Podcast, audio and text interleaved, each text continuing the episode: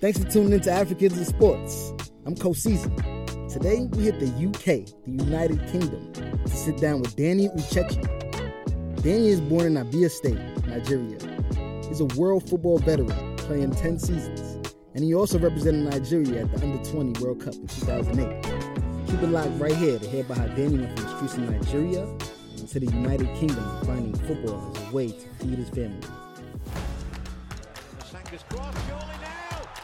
What people see in football is the glamour, like the journey. But for me, that life as well, and as a youngster, the competition is probably not even up to 0.3% of young players make it footballers. Mm-hmm. So you go through this emotional roller coaster where you could get released.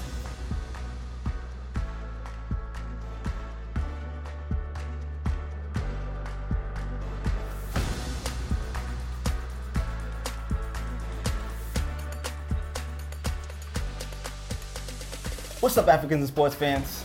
Welcome back to another episode. I'm your host, Chris Kosizi Strawn, and recently we've been traveling all over England to link up with some of the best athletes from the great continent of Africa. Today, I get the pleasure of sitting across from Nigerian footballer Danny Uchechi. Danny, what's up, bro? I'm good, bro. How you doing, man? Not too bad at all. Nice to meet you. You got a beautiful home here, man. thank you for having us. Nah, thank you. You're welcome. Tell me about growing up in Nigeria. I mean, you're probably not going to hear this a lot from many other people, but I am a mix of Nigeria and Togolese. My dad's from Nigeria, my mom's from Togo. Oh. So yeah, so I barely knew that. So I didn't. Yeah. So what's that dynamic like? Well, it's crazy because my dad, he passed away last year, 2 years ago. Man. May he still rest in peace. Sorry to hear about that. I still go. I used to just talk to him, and there's one question which we didn't answer, and which I'm going to go back to my mum, which was, how did you guys meet?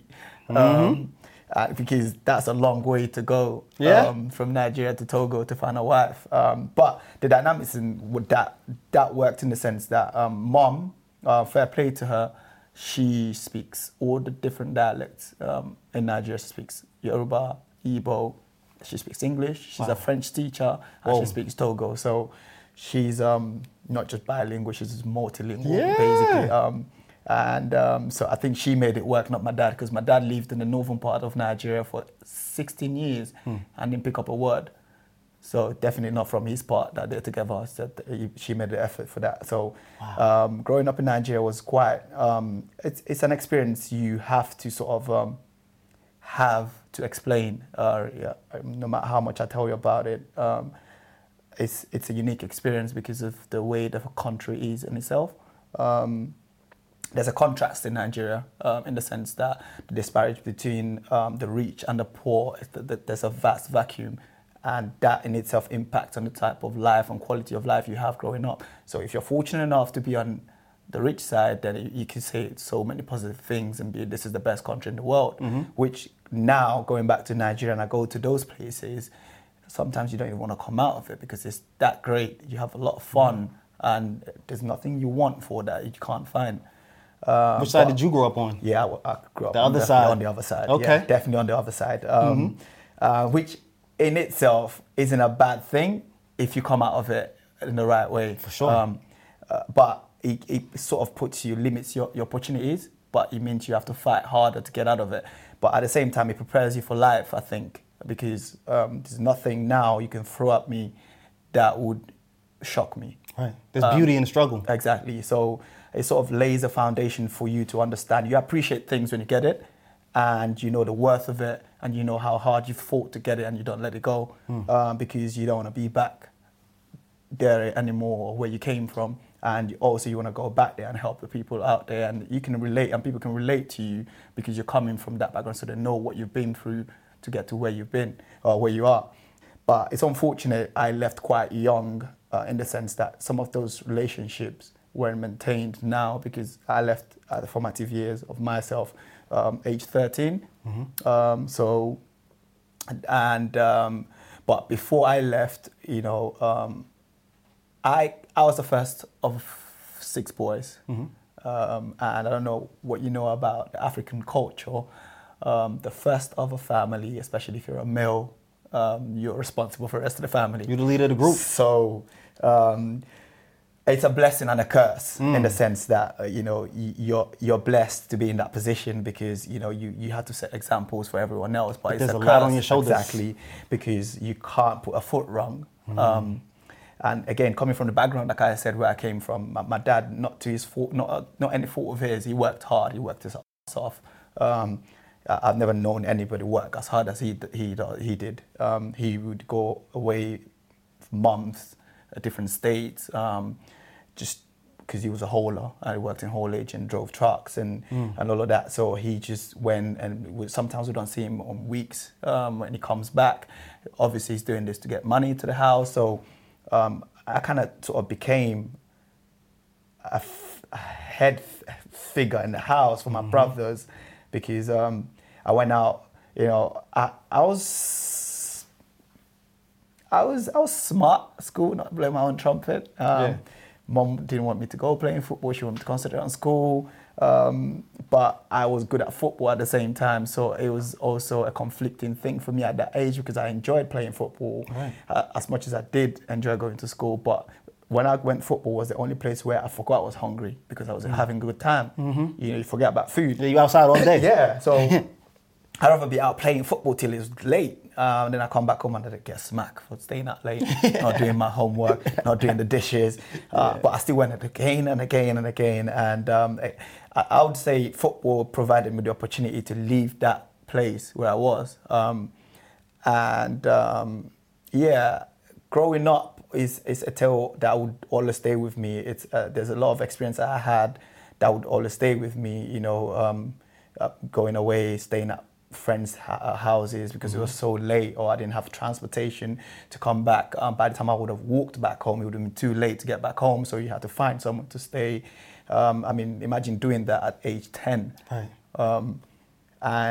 You know, I played under-10s football, local government football, and they took you out, they gave you some money at the time. That money I had to keep it just to make sure I brought it home because that would be for everyone, you know. So it kind of felt like a provider from that age. You just learned responsibility, you know. So for me, those years were years that I cherish now when I look back at them because they've made me the man I am today.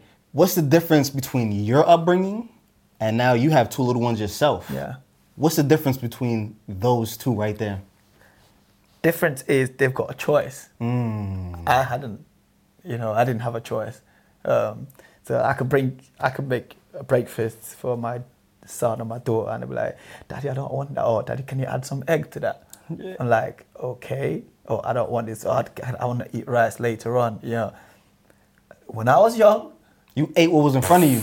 If you didn't eat it, it was gone. Yeah. Because you had 5 other people waiting and hungry. If you was like, I don't, before that sentence finished, the food's gone.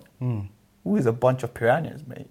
Yeah. It's a food, which is a good thing. You always want your kids to be better than you, so it's a good thing. So seeing them now, it makes me laugh when they do it. I'm like, if you I was going to ask you, do you think they understand that? Yo, Daddy didn't have it like this. Nah. They don't understand it, but, you know, I try to teach my kids that, you know, so when you do go out sometimes, you know, you see the homeless people, you know, you give them 20 pence or something and say, give it to that person. It's the reason why you're giving it because they don't have, you know.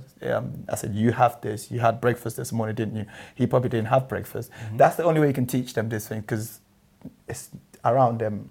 It doesn't happen, you know. So I took them back home. But again, they're still sheltered because their uncles will not let them outside. Whenever they want, they got. So... it's difficult for that, but the only way you can also I could do that is just to teach them and talk to them about it. But you know, so I mean, when I was my son's age 7, I would go fetch water with probably a 10-liter gallon. It was called. Carry it for like 10 or 5 miles and come back home. You go back, you do that a couple of times. That's the only way you get to drink water, clean water, you know, those kind of things. They wouldn't understand things like that because if he wants water, he could get a bottle of water right and just turn it up and just pour in a cup because he just thinks that's how it works. But so there's a difference. There's a stark contrast to their life and the life I had growing up. But, you know, I wouldn't, as much as I appreciate that background. I don't think it's right in this day and age that kids should live like that. You mentioned your dad working so hard. He's gone for months at a time. How often are you around? Is that the same situation for you? I've made a decision now to not go nowhere. And that is part of the reason why I did that. In 2014, I decided, because I played in Sweden, I tried to go to Turkey, didn't work out. So he was quite young at the time. He was born in 2012. So when his sister came in 2015, and I thought to myself, I could either be chasing, you know, playing abroad, nice culture, nice weather, chasing money, but I'll miss out on the upbringing of my kids. Yeah. And I know how I wanted my dad to be around when I was young, not to his fault of his, right? But you know, when I was in the academy, one of the things that stood out for me was whenever we played, the other kids, the parents, the mom and dad would be there, you know, whether they were rubbish or not, the parents were there. Or you could hear the parents going, "Go on, Ryan," whatever the name is. It's a big deal. Yeah, it's a big deal. And they loved it. You know, and I used to wish my parents were there. Obviously, I know they couldn't be there, but I was like, how nice would that be? Yeah. You know, knowing, I know that same situation so well. So, and this for me is something that I feel like a lot of Africans or the black community don't do with their kids. They're busy chasing money to keep up with a sort of lifestyle. And forget the true values of what it means to support your children through certain situations. And I feel if you're not there, this is the reason why kids pick the wrong role models, because they need someone to talk to. And if someone will lend an ear to them, whether it be a good or a bad person, they'll talk to that person, and that would influence what they do. Take me to the beginning of your football journey. Where did it start? It started at a place called Ajangbadi. There was a manager who used to pick me up, Coach Emeka used to pick me up from the house, promised my mum he'll bring me back because he had a tournament and needed me to play. Age 8, he would take me to the tournament and bring me back home. He takes me, picks me up, and from then, from primary school, I kind of just fell in love with the game. But it was easier to do that anyway because that's the only thing you had, was football, from everything else that was going on around you. Back in Nigeria, every child plays football on the street. That's your go-to pastime. We don't have basketballs. There's a basketball team, but again, there's no surface for playing basketball. So unless you actually really want to play basketball, then you go to the stadium or somewhere where it's specific. But you can kick the ball around anywhere, and you can make anything as a football. So we played football barefoot. Listen, I can tell you how many times I've lost my toes where I've kicked stones and just bust my toe, go back home, and then my mom would look at you and be like, "Good for you, you're still going to school tomorrow." At that age, 8, 10, was when it all started taking off for me and sort of getting noticed, playing under 10 football, under 12 football, under 11 football. And I kind of played even higher with boys older than me, like 12, 14. At age 10, I was playing with them. I was small, but they couldn't catch me. So I think that was an advantage. That separated you. Yeah, so I started up quite young. And it's something that I don't know if I want my child to do. Ah, really? Yeah. Why is that? I'd rather him do it if he decides to. But you're not pushing him to it. No. Because that's how you get burnout. Yeah. And the mental strain. Football is an emotional game, you know. Mentally it takes a toll on you. For sure. I guess for him it would be different. For me, it was different because of the expectations and the weight that was put on me. For him, probably if he decides to or if he wants to, then he just needs to enjoy it. And I'll support him through it. Do you see an interest in it? I feel like he's got the interest, but I feel like I'm holding him back because I'm not putting him in the right places for him to do it. Why? You know, You don't feel like he's pursuing it himself? Is that it? No, he is, but it's probably because of the negativity that I've experienced in football. Speak on that. You know, so what people see in football is the glamour, you know, the riches, the cars, the clothes. But not the journey. Not the journey. So all that you see is the 5% of football. 95% is behind that pitch. There's a lot of politics. There's a lot of bullying. There's a lot of expectations and mental strains put on you. There's a lot of it's basically a game being played behind a game. Right. You know, so you got the agents, you got the club, you've got the trainers, you've got the managers, mm-hmm. you've got your own teammates, you've got relationships behind that. There's a struggle because playing football, 95% of the time you spend it alone. Apart from on that pitch when your teammates. When you come back home, imagine the routine is you wake up in the morning and at 9 o'clock, because you can't wake up earlier than that because what you're waking up to do. Mm-hmm. Wake up at 9 o'clock, you got to be at the training ground for 9:30 or 9:45. Mm-hmm. You have your breakfast, you start training at 10:30 or 10:45, an hour and a half, you're done. 12:30, 1, you have the whole day to yourself doing what? Yeah. You don't know what to do with yourself.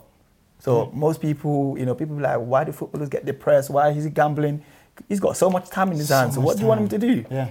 For me, that life as well, and as a youngster, the competition is probably not even up to 0.3% of young players make it footballers. Mm-hmm. So you go through this emotional roller coaster where you could get released.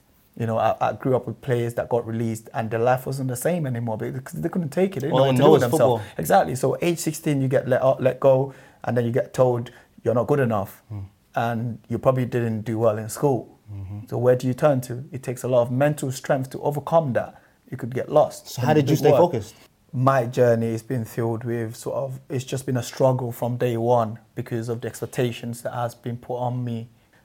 For myself, I've said to myself, one way or the other, I had to make it. Mm. Either as a footballer, as a businessman, or as an entrepreneur, whatever I did, I had to make it because failure wasn't an option. Yeah. So tell me, when you realized that you were going to be a pro? I've always felt like I would be a footballer. Mm. I mean, I haven't hit the heights that I would have wanted to at my age or where I wanted to be at the time or now. You know, I saw myself, you know, playing the Premier League all this time, even till today. Mm-hmm. But, you know, due to a number of reasons that didn't happen. But again, I wouldn't take for granted where I got to and where I've been. I felt like I was born to do. This is what I was born to do. Mm-hmm. You know, I got my. I don't know if I should be saying this here. If this is a life story, I don't know. But we need all the life stories. Let's get it. I don't know if I was saying this, but anyway, even before I got my first professional contract, I was offered a contract at age 16. 15, 16, I was offered my first professional contract. Mm-hmm. And I couldn't sign it because I didn't have my documents, I didn't have my citizenship, and I didn't have a work permit to play because I was over here. Remember, I came over as a student. Yeah, three years before that. Yeah, so I came over as a student. So it was a hard thing to do. Mentally draining. I can imagine. And emotionally. Imagine turning up to training every single day and being told for some red tape reasons mm-hmm. you can't play. Mm. And, you know, you just sit there, you come in training every day. I'm thinking, what am I even doing here? Like every day at that age I was coming in, I was diligent with my training. It was so bad that one session, his name's Phil Parkinson. He pulled up a training session or the first in players at Charlton, and he just said, all of you need to be ashamed of yourselves. I was thinking, wow, what have I done now? Why is he pulling us? He's like, look at Danny. It's like, look at the way he trains every single day. Mm. He hasn't got a contract. He knows he can't play, but look at the way he trains every single day. But all of you here are on the contract, and you're training like you're being asked to, like you're being forced to do it. Mm-hmm. In my head, I know he was trying to say something nice about me. Yeah. But did it put you down? Yeah. Because I thought, I don't want to be hearing that. Yeah. I want to be playing. Right. I was like, yeah, y'all getting paid and I'm not. Yeah. It's like, they're getting paid. I'm here. Mm-hmm. Yeah. I'm getting practically peanuts, and you're making a comparison with that in my head. Like I said, he was coming from a good place. Yeah, for sure. But for me, he was motivating them. Yeah, he was trying to motivate them. For me, I was thinking, damn, like, what is this? Wow. Like, what am I doing? You know, I almost gave up on playing because, you know, I did everything I could do from my side You know, I've trained diligently. I've kept myself professional. You know, I've worked hard. I gave up socializing with friends. I gave up a lot of things. I made sacrifices as a young star growing up. You know, just trying to learn every trick in the trade just to make sure I made it. But here I am, and I can't play because of where I was born. How does your Nigerian upbringing help or contribute to this roller coaster ride that you're on, to just stay sane and to just stay locked in? Have you been to Nigeria before? I haven't. Take a trip. I'm making it happen soon. The country itself would make you stay zen, because the country is a roller coaster itself. Right from the moment you get to the airport, it is a roller coaster. Wow. You have to be agile. What? You have to be, like, you can't even lose it because it's pointless. Everyone's mad. So unless you want to join the queue of mad people, you have to be sane. So the country itself, listen, I say to people, right, there's so many things that you can pick out from Nigeria. You know, everything around you is designed to kill you, really. Mm-hmm. So you have to stay sane to navigate that world. Yeah. So in the midst of all that problem, people still find time to crack jokes, make jokes and be happy and smile and laugh, just find a common goal and just stick to it and just enjoy themselves, you know? Yeah. You'd be surprised, you know, you go to a place, a bunch of kids who've not eaten and they'll be cracking jokes. They'll laugh the hardest and you think to yourself, hold on a minute, I can afford whatever I want, but why am I sad? You know, you look at the little faces and they're just happy, you know, just for the little thing they get, they're thankful for that and they're happy, you know? So for me, I was once that child, you know? So... Yeah. Yeah, so that prepared me for that. You've been through so much adversity throughout your career. So much. No, I know. How do you tell a youngster in your situation how to mentally stay focused and get through this adversity? I would say, number one, you need to trust your family and have the right people around you. Be diligent at your work. Enjoy life. It's too short. That doesn't mean you need to go drinking or partying, because to make it as a professional football takes a lot of sacrifice. So you need to be willing to put that sacrifice in, day out. But, you know, take time out to read a book, catch a movie, relax, have the right people around you, and you would be fine. You'll be fine. Talk about your favorite moments from your career. You got to represent your country. Yeah, I've got a few favorite moments. Give me the one that stands out. Okay, the one I would say stood out for me was the first time I played for Nigeria. Mm-hmm. It was an under-23 tournament in Malaysia, and I came out as a player of the tournament. So that for me was a great moment because this was the first time I've had anything to do with the national team or be called up, and to come out to play the tournament was amazing for me. Mm-hmm. And also another time was when I represented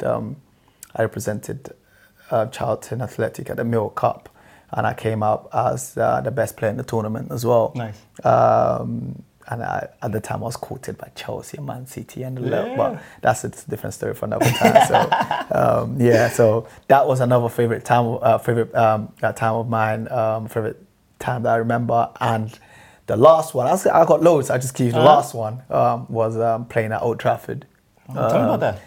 It's amazing. Yeah? So it's the theatre of dreams, man. Wow. It's like, I walked out the stadium and just looked up and I thought, hold on, I can't see the top of it. I just kept on going. I thought, this is amazing, man. Wow, how many people? It's amazing. I think I can't tell you how many because, I couldn't tell you how many. Wow. I was just caught up in the moment. I can't remember. It's just the fact, what I remember is walking into that stadium and I had goosebumps. What's that rush like? It was mad. It was mad. And I just couldn't wait to play. Yeah.